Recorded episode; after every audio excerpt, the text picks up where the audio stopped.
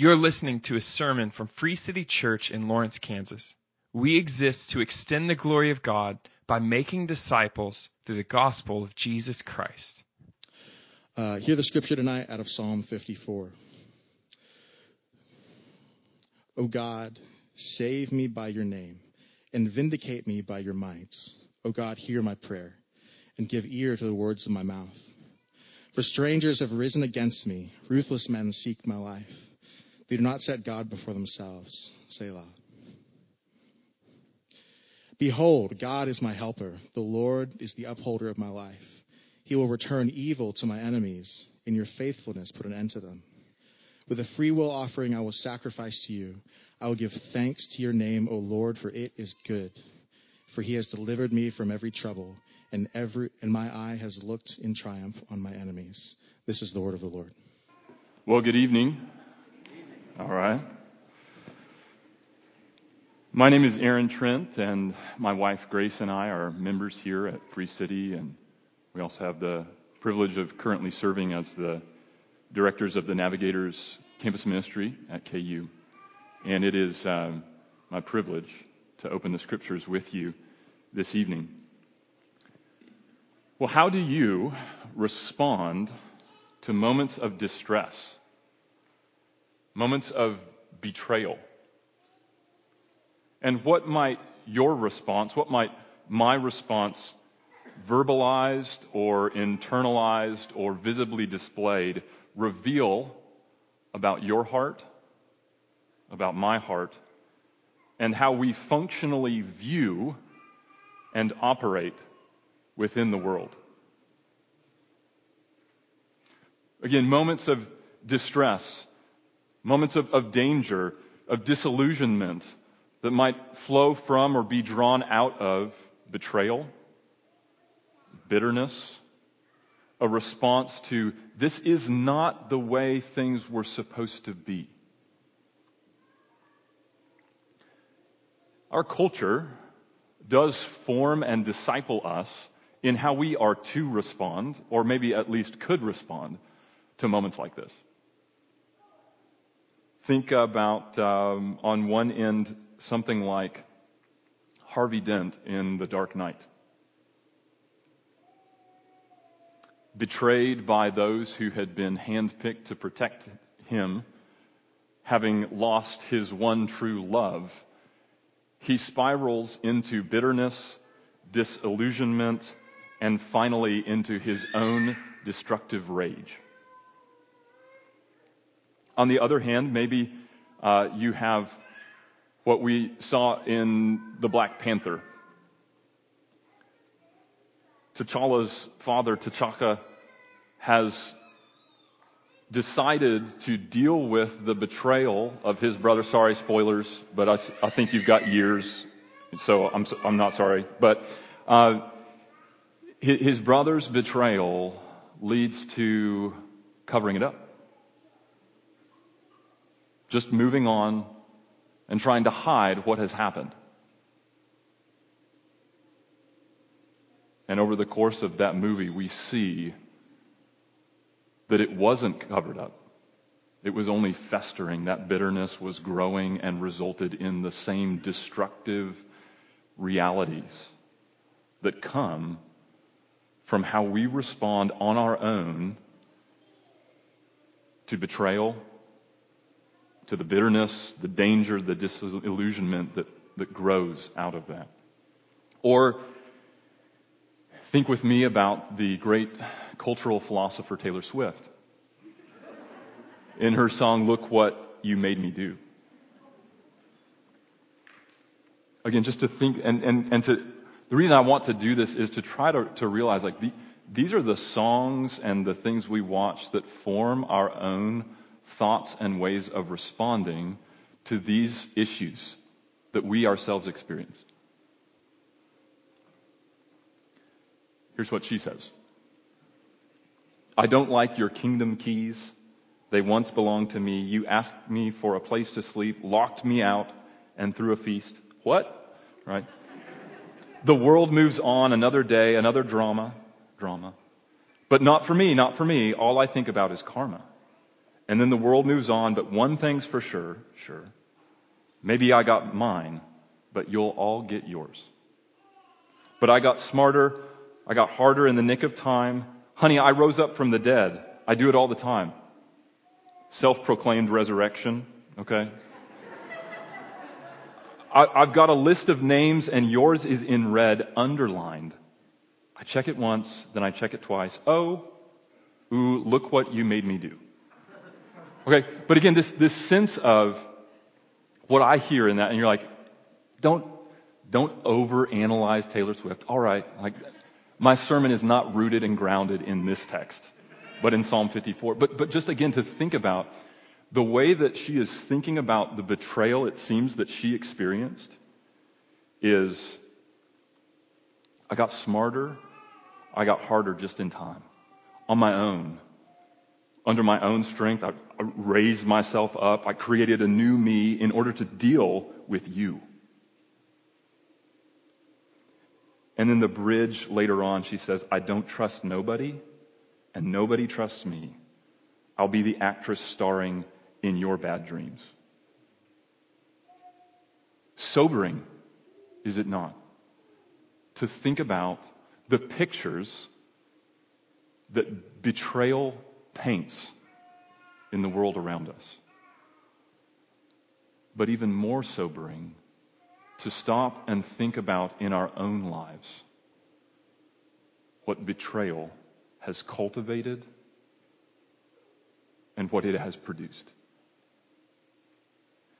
When we've faced danger, again, distress, disillusionment, a sense of these, this is not how things should be, how have you responded? Maybe even more so in this moment, how are you responding? And friends, what is that pulling back, that say about what you believe to be true about God and about the way things work in the world? So much of what we see and what, what was just drawn from those examples aligns more so with that functional godlessness of the fool that we looked at last week in Psalm 53. Yeah, God might exist, but I don't see him. Certainly, he's not involved here in the midst of the uncertainty and the questions and the difficulties I am facing. I'm left to myself. Whether that's to cover it up and try to move on, or that's to enrage, destroy whatever might be around me. But in contrast, Psalm 54 paints a different picture. A picture of one who knows and trusts God. And so that person prays to him in the midst of danger, distress, and disillusionment. And then that, that person perceives God to be his trustworthy sustainer and faithful protector. And then that person praises God freely and gratefully among the people of God for God's sure, certain deliverance from all his enemies. That's the alternative. That's the beautiful picture that is painted for us for those who would turn from self salvation, independence, and instead look to God. Friends, I don't know where you are at in terms of what's going on in your life this evening. And I also do not even know if, if you know Jesus and, and, if, and if you come today trusting and treasuring him, or maybe you come, maybe you're alongside a friend or a family member, and you're asking these types of questions. What do I do in the moment of this distress? Together we want to look at Jesus and to look at what God has for us here in Psalm 54 in these moments together. Let's pray and ask him for his help. Father, we acknowledge that we come with many questions, with many heart murmurings. Would you silence those? Would you still us? And would you lift our eyes to see you, to behold you, to know you by faith as our trustworthy sustainer, our just and dependable helper? And Lord, would you turn our hearts to praise you with hopeful expectation, even as we may sit in this moment in deep distress, teetering, tempted toward disillusionment? Lord, help us. Amen. As we begin to look at Psalm 54, a, few things to help give us or to remind us of the framework of engaging with the Psalms. The Psalms, though varied, function as a unit.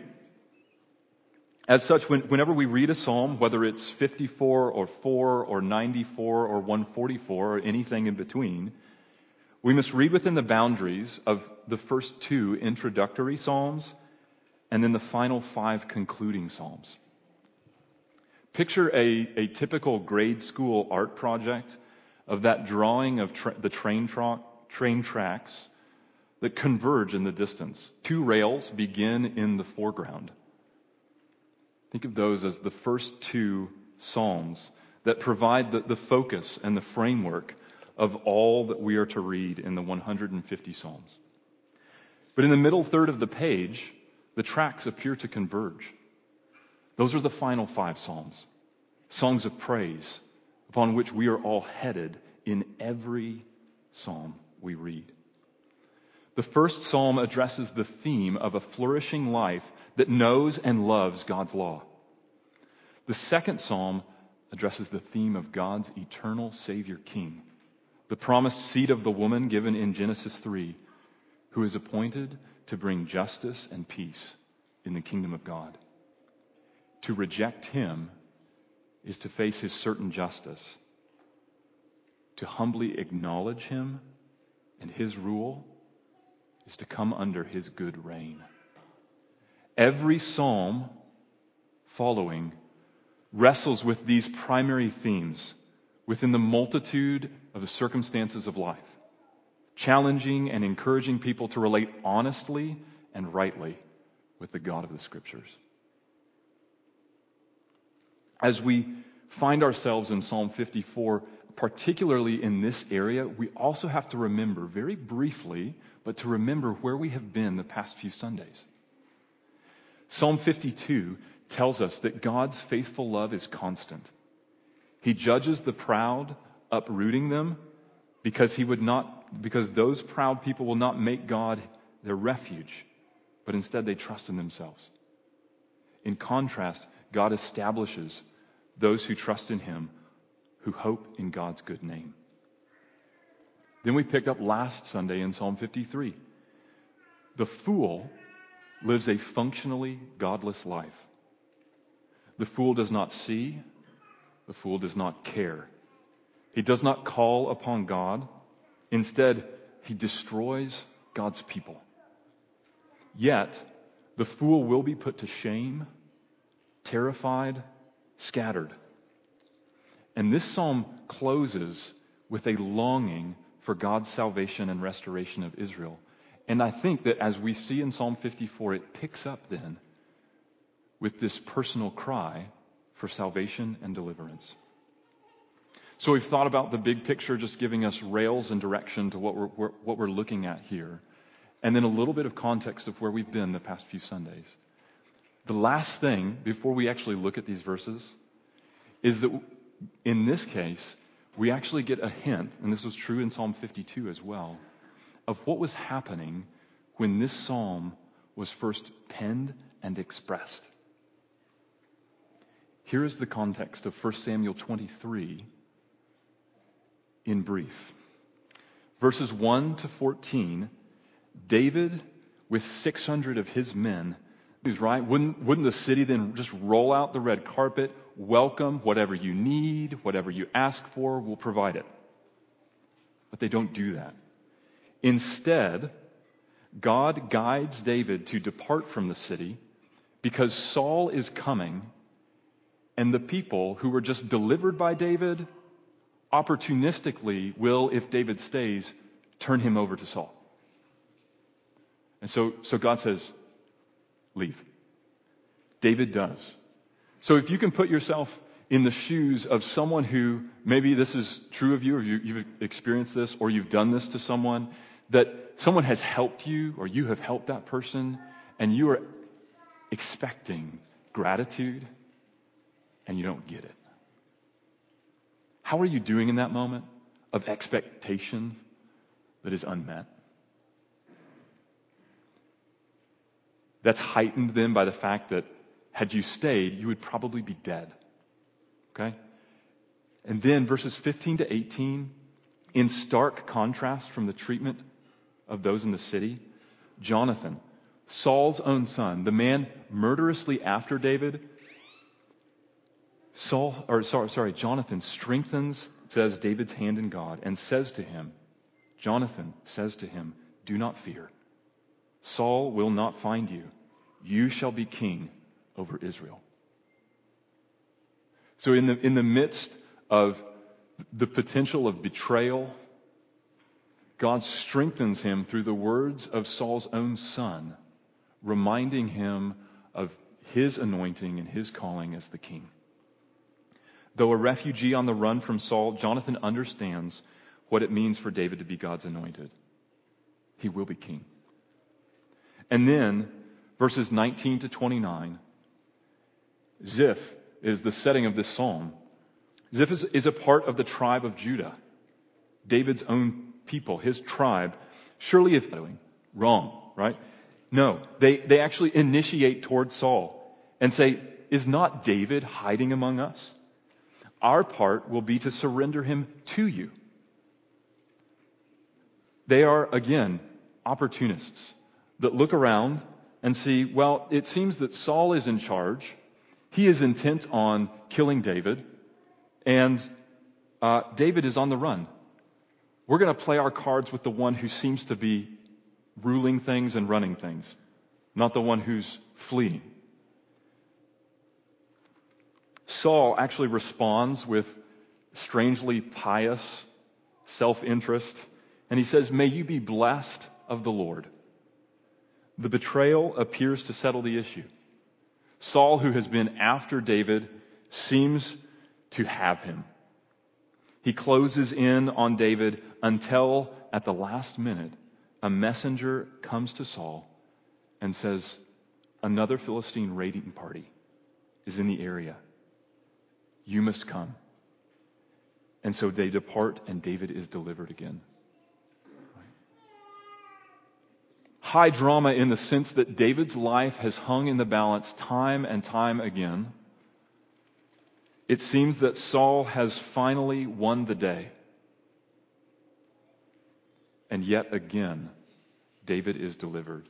That is the context for which David, experiencing his own betrayal, faced with danger and distress and disillusionment, chooses a path of response the response we see in Psalm 54. He responds really in three ways he prays, he perceives, and then lastly, he praises. Verses 1 and 2, David writes, O God, save me by your name and vindicate me by your might. O God, hear my prayer, give ear to the words of my mouth.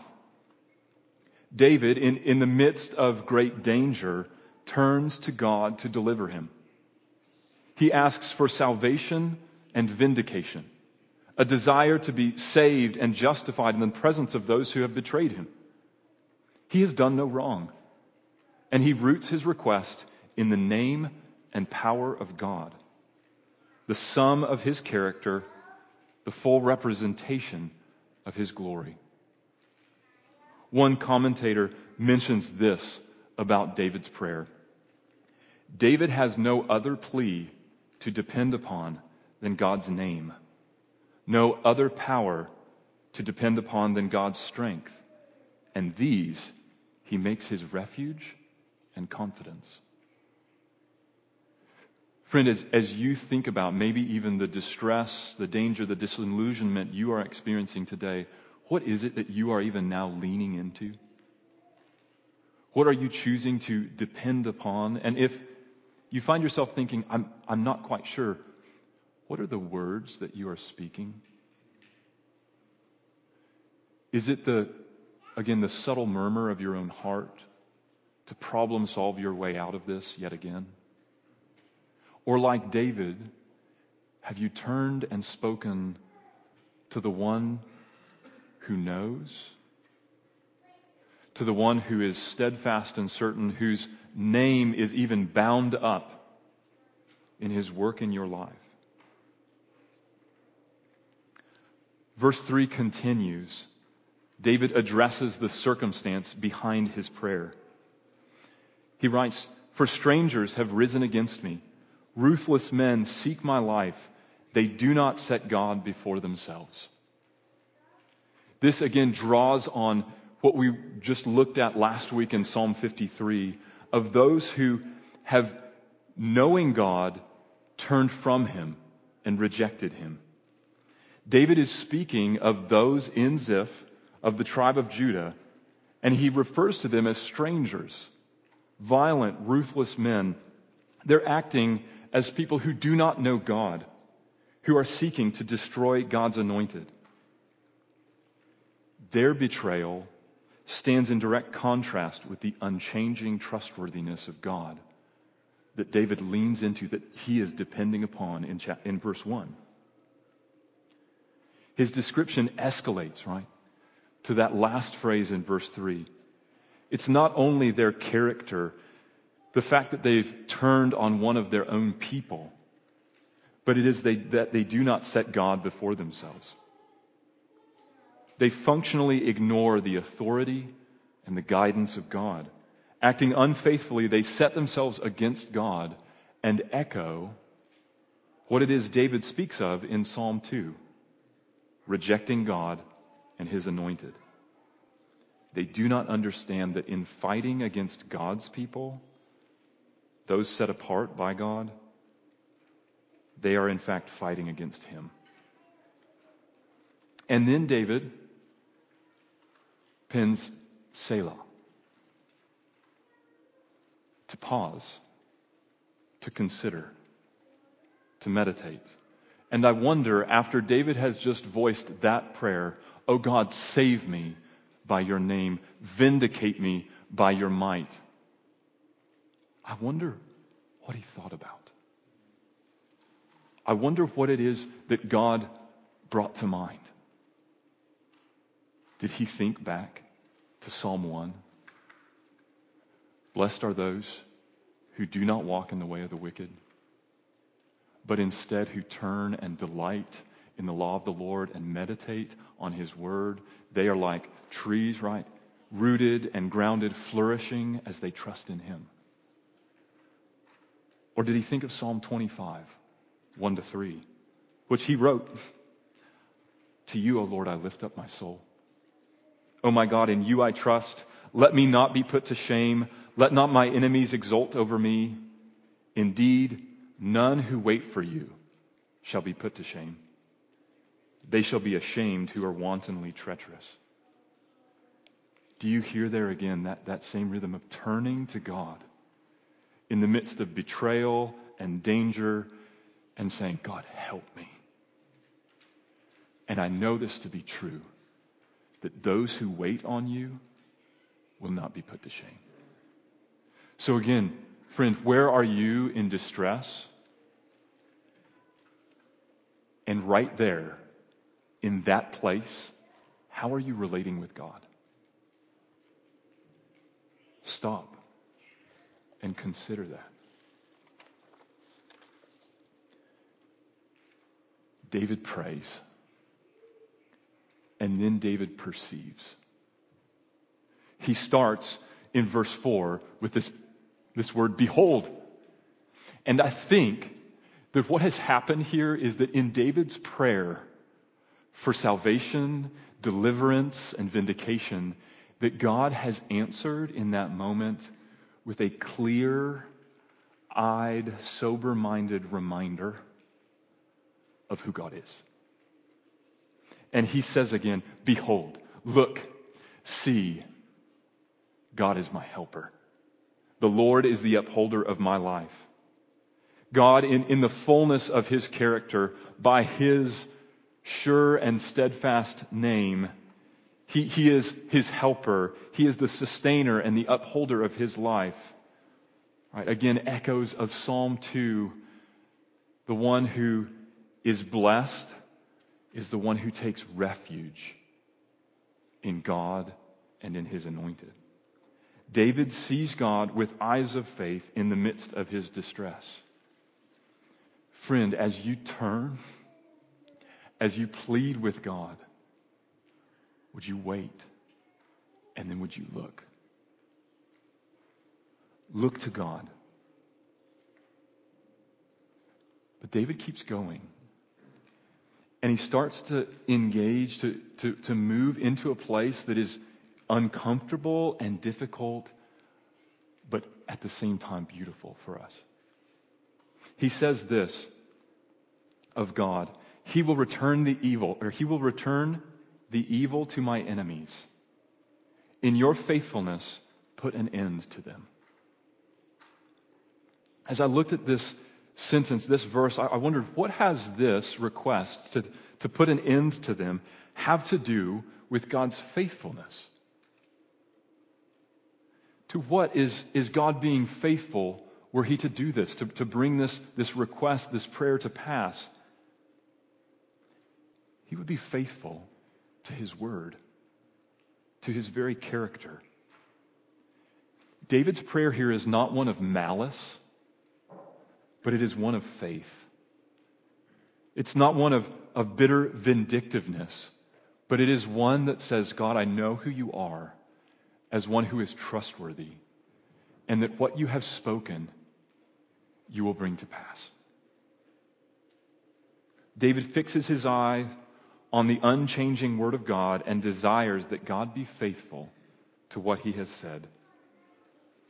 Listen to John Calvin as he reflected on this verse.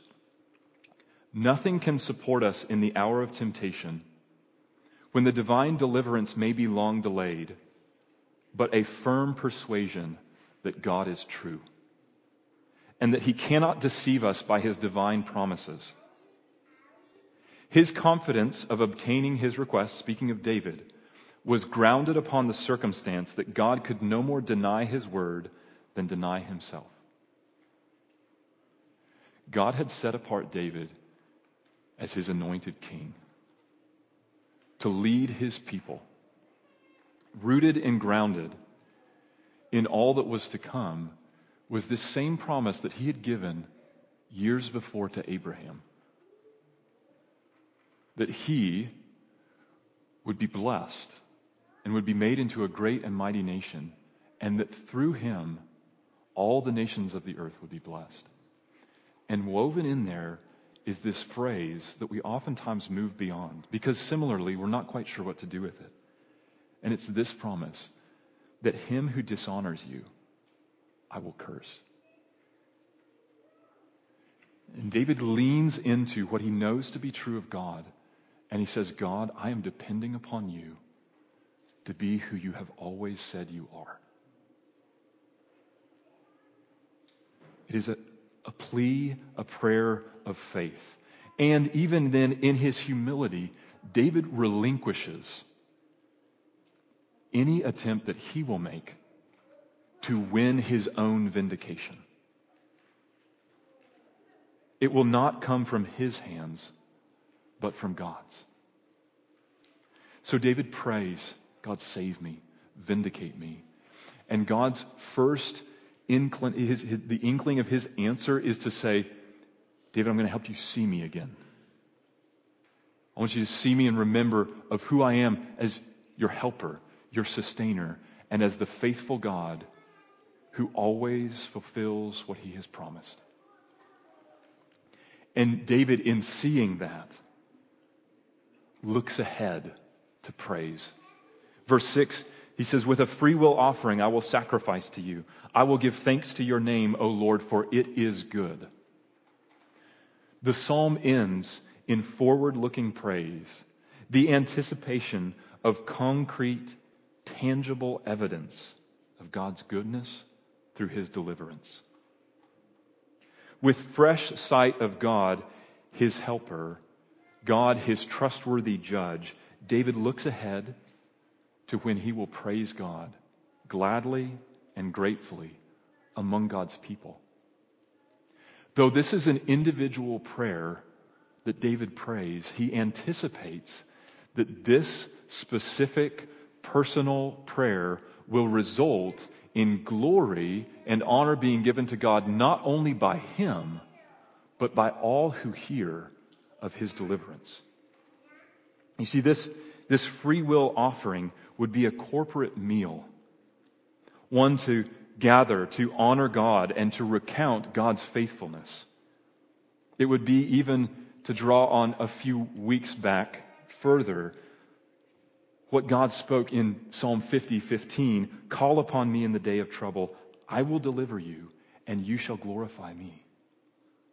David anticipates his deliverance and that he will be able to then gather and to offer to God sacrifices of praise that will not only be individual, but will result in corporate worship. May I submit to you that even in the moment of your distress, as you turn to Him, as you pray, and even as God begins to remind and refresh with renewed faith who He is, that it may be that He is working and preparing something that is not only going to result in your praise and honor being given to God, but to draw others in. Maybe that's in the context of a city group. As you invite others in to say, This is what's going on, would you pray for me and with me? And that together you might track with and then rejoice in how God works. Maybe it's even totally, corporately, an opportunity, even coming in a few weeks, to hear and to testify of God's grace and His deliverance as we baptize. And as individuals testify and bear witness to God's saving work. But then David doesn't simply end there. But he goes on in verse 7 He has delivered me from every trouble and my eye has looked in triumph on my enemies. This, this fresh perception of God's saving character that's given in response to his prayer for righteous deliverance broadens. It doesn't simply end in this one point of deliverance, but it renews and strengthens David's confidence in God's deliverance in every instance. He has delivered and God will deliver again. God has upheld justice, and He will do so again. And it ends in a place of safety, victory, rest, and honor, a place of exaltation as David looks in triumph on his enemies. David will say elsewhere in a few Psalms to come, My God in his steadfast love will meet me. He will let me look in triumph on my enemies. Earlier, he spoke in Psalm 23 You prepare a table before me in the presence of my enemies. You anoint my head with oil, my cup overflows. Surely goodness and mercy shall follow me all the days of my life, and I shall dwell in the house of the Lord forever. In this, we see David trace his response to betrayal and the allure of how he might choose to respond to this danger and distress and disillusionment.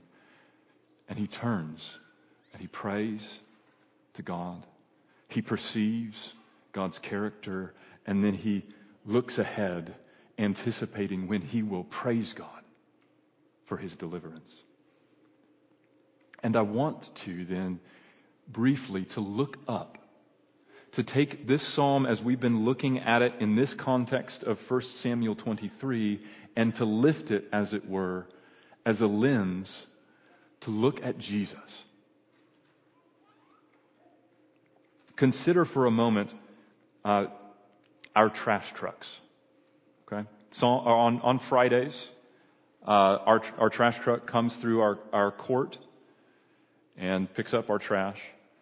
It's a big day in the Trent household. Um, our four year old and our two year old anticipate and have their ears tuned to the sound of the trash truck. The best day is when the trash truck comes, the yard waste truck comes, and the recycling truck comes. Okay? The tricky part is that usually they come in the morning, and our court is set next to, very close to, another court. And so you can hear the beeping and the dumping and all the exciting sounds that might make you think it's here. And it's time to run to the window and pull back the court curtain and watch the guys. Oftentimes, there is disappointment because what they have heard is the work of the trash truck on the court neighboring us. And so they run and they look and they, they know this is happening right now. The trash truck is dumping. There is work that's happening, but I can't see it. Similarly, one way that we might think of this is that just as all that David has written and spoken in Psalm 54 has been true of his experience, it is a type anticipating that which Jesus will know and pray and perceive and praise in his own life. And so think briefly with me in his passion narrative. If you are at all familiar with Jesus and his story, you will know that he was betrayed. Soberingly so, by one who spent years with him. It wasn't simply some of his people, maybe distantly related. It was a friend who shared meals with him, who walked with him, who would have heard and learned of his prayers and his ministry and his love. He's betrayed. But knowing that betrayal, what does he do? He goes to a garden and he prays. He does not run. He does not flee from danger. He actually moves toward it. But he also does not respond with rage and destruction. Similarly, he moves toward it. He prays, he turns to his father, and he says, If it be possible, let this cup pass from me. But Not as I will, but as you, as you will. He, he remembers and leans into what he knows to be true of the name of his Father, and he trusts in him. And what happens then in that, right, is that in that betrayal, he is taken. And you have this glimpse along the way, again, of, of trust and hope as he is questioned and mocked by those in the, the council, he says this I tell you from now on, you will see the Son of Man seated at the right hand of power and coming on the clouds of heaven. He knows that his Father is trustworthy, faithful, and true. And he looks ahead in anticipation of the day in which he will rule and reign over all things. But the, the strange part then is how we see and understand the middle of this psalm in Jesus' life, in Jesus' passion. Right? The sticking point is this how can God be both just and the justifier of the one who hopes in God for deliverance? Because we know from just a few weeks ago in Psalm 51 that David is not perfect. He is not clean. What of him? What of his betrayal?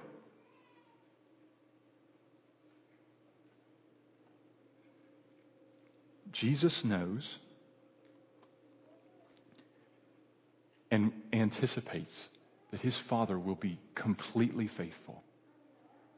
Which means that even as he prays and he looks to God and anticipates his own deliverance, that it must come through his death, not in place of it.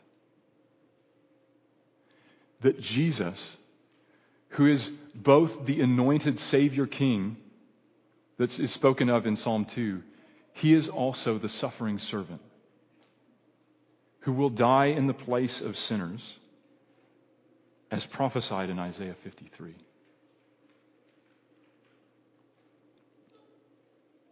I wonder, just as David reflected, maybe in that moment of Selah, following his prayer, I wonder what it was that Jesus was reflecting upon. We know that while on the cross, he cried out the first phrases of Psalm 22. I wonder if his mind went often to that psalm in those final hours. Knowing his betrayal, knowing his impending death, he cries out, Oh my God, I cry by day, but you do not answer. By night, but I find no rest. Yet you are holy, enthroned on the praises of Israel. Do you hear the, the cry, the plea, the, the prayer to God? He is the one in whom he trusts. He is the one who can save and deliver. But Psalm 22 goes on, and it describes not the picture of immediate deliverance, but of mockery, of threatening death and destruction. He goes on in Psalm 22 I can count all my bones.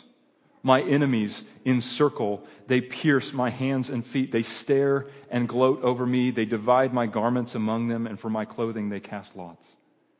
But you, O Lord, do not be far off.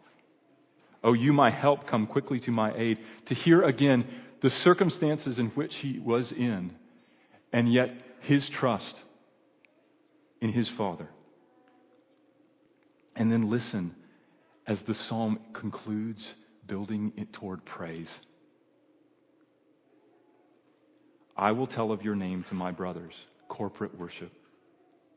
In the midst of the congregation, I will praise you. You who fear the Lord, praise him. All you offspring of Jacob, glorify him and stand in awe of him, all you offspring of Israel.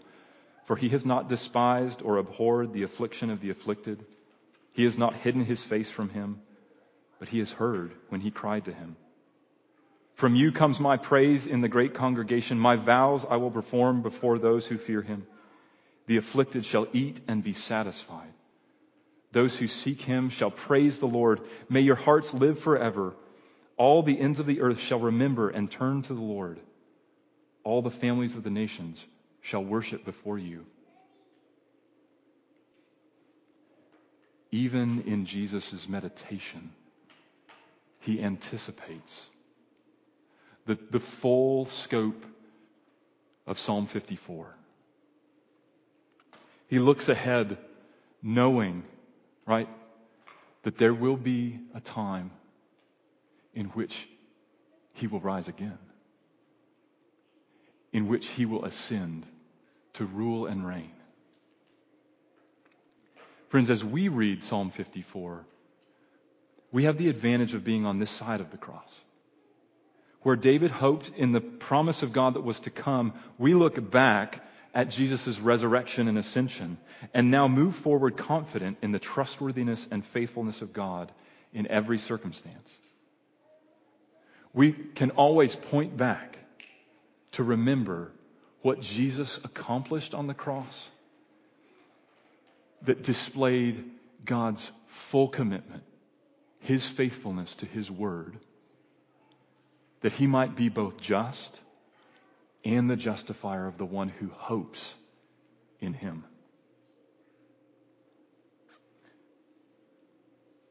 So, friend, where are you tonight? Where are you in distress? Where have you experienced betrayal or disillusionment? Where have you even now been tempted to turn from speaking, from praying to God, instead to live out of the fool's functional godlessness?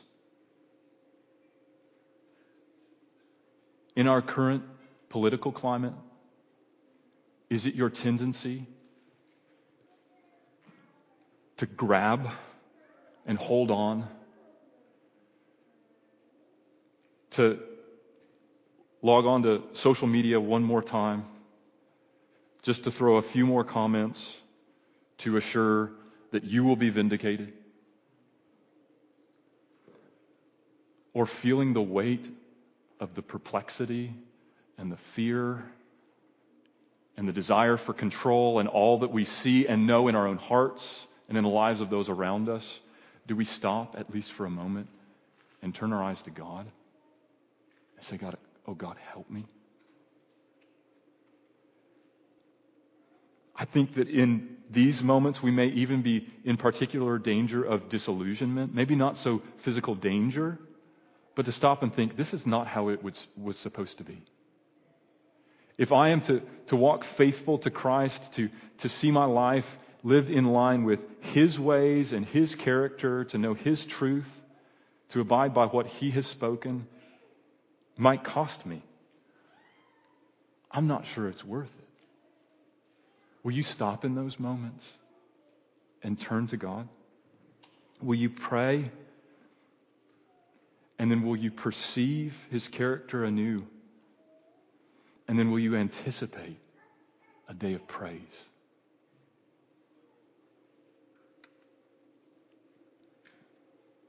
Paul reminded of this, us of this. He, he called us of the, to this in Romans 8, 31 to 39, which I will read for us simply as our prayer to close.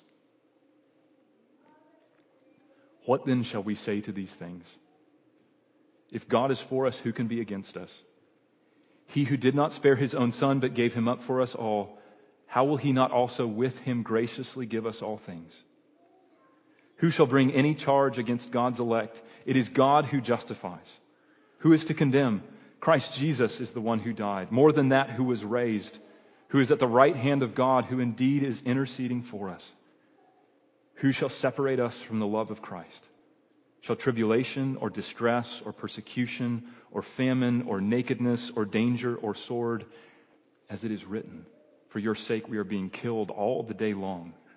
We are regarded as sheep to be slaughtered. No. In all these things, we are more than conquerors through him who loved us.